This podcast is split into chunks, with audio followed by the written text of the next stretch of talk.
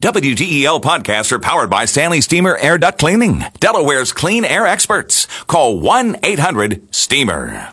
Hi, Mark. Uh, what about September? Well, it's interesting. I mean, it's a, it's a real question of what faith you want to put in the statistics themselves. If you wanted to believe the numbers and nothing else, September far and away is the worst month of the year to to invest. In fact, it's not even close. It has a uh, an average return that's quite negative relative to an average positive return for the other months of the year.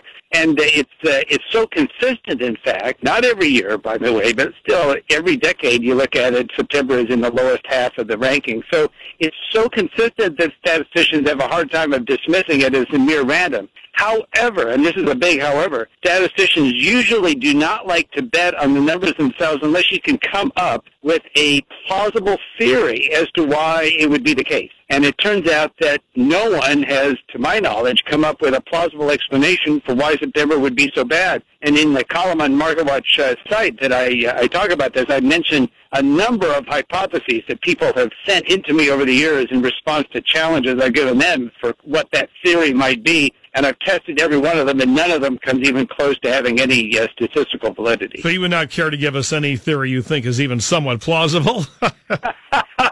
I don't think any of them is being plausible. It turns out the reason you have to look at the theory above and beyond the numbers is that you can come up with all kinds of very interesting correlations that look to be statistically very significant that have absolutely no significance in the real world. My favorite example of this is a guy at Stanford a number of years ago went through a, a CD, a, a data CD. that's put out by the United Nations and the World Bank that looks at all the charts of accounts of every country in the world going back many years, and he wanted to find the one data series that was most highly correlated with the S&P 500, and guess what? It was butter production in Bangladesh.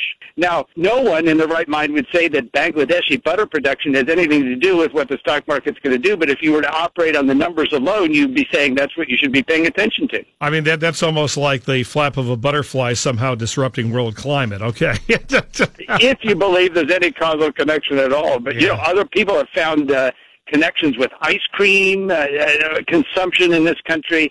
In fact, another guy, a statistician, found that the amount of buried treasure that they discovered off the Welsh coast of the United Kingdom is somehow highly correlated with the United Kingdom. I mean, we can play these really, you know, they look to be fun games, but they're only games with the numbers. Mm. That's why we have to have a plausible theory. Okay, and this column about uh, something that one does in one's life that can uh, really uh, hurt one's financial prospects. Well, there's so many things that one can do, of course, but uh, you know, one thing that uh, that uh, probably ends up causing the biggest impact, believe it or not, is retiring too early. It turns out that one of the things I found fascinating about the study is they went back and looked and said, okay, let's say that you and I spend our entire lives starting at age 25 and save 1% more of our salary every year for 40 years, which is a huge hurdle to jump over because, of course, we always want to spend that money. If we spend 1%, I mean, if we save 1% more of our salary every year, each and every year,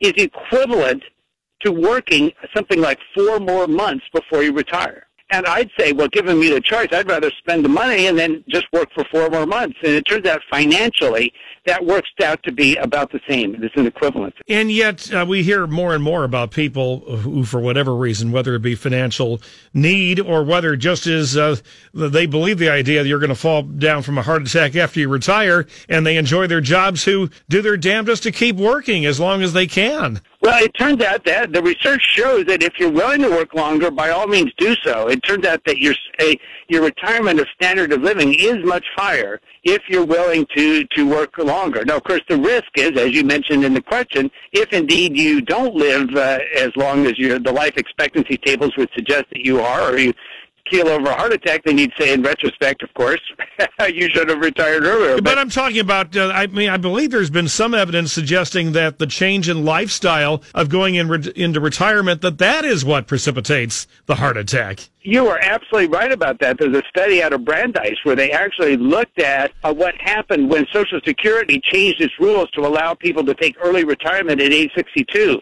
And it turns out that there was a marked jump in mortality among retirees at age 62 when the, this law went into effect. It's really quite amazing. Well, I mean, you yourself, you gave up your Hulbert Financial Digest after years, decades, which I assume was a great burden on you, but it's not like you've given up work and no longer write about financial matters. Uh, No, that's right. No, in fact, if anything, I'm working harder than the newsletter. Well, for the record, I'd never have thought about retirement. I'll keep doing it until I can't. But all right, Mark, thank you. My pleasure. My pleasure to Mark Hulbert, who for many, many years had his legendary Hulbert, Financial Digest, senior columnist Market Watch with us live here on WDEL.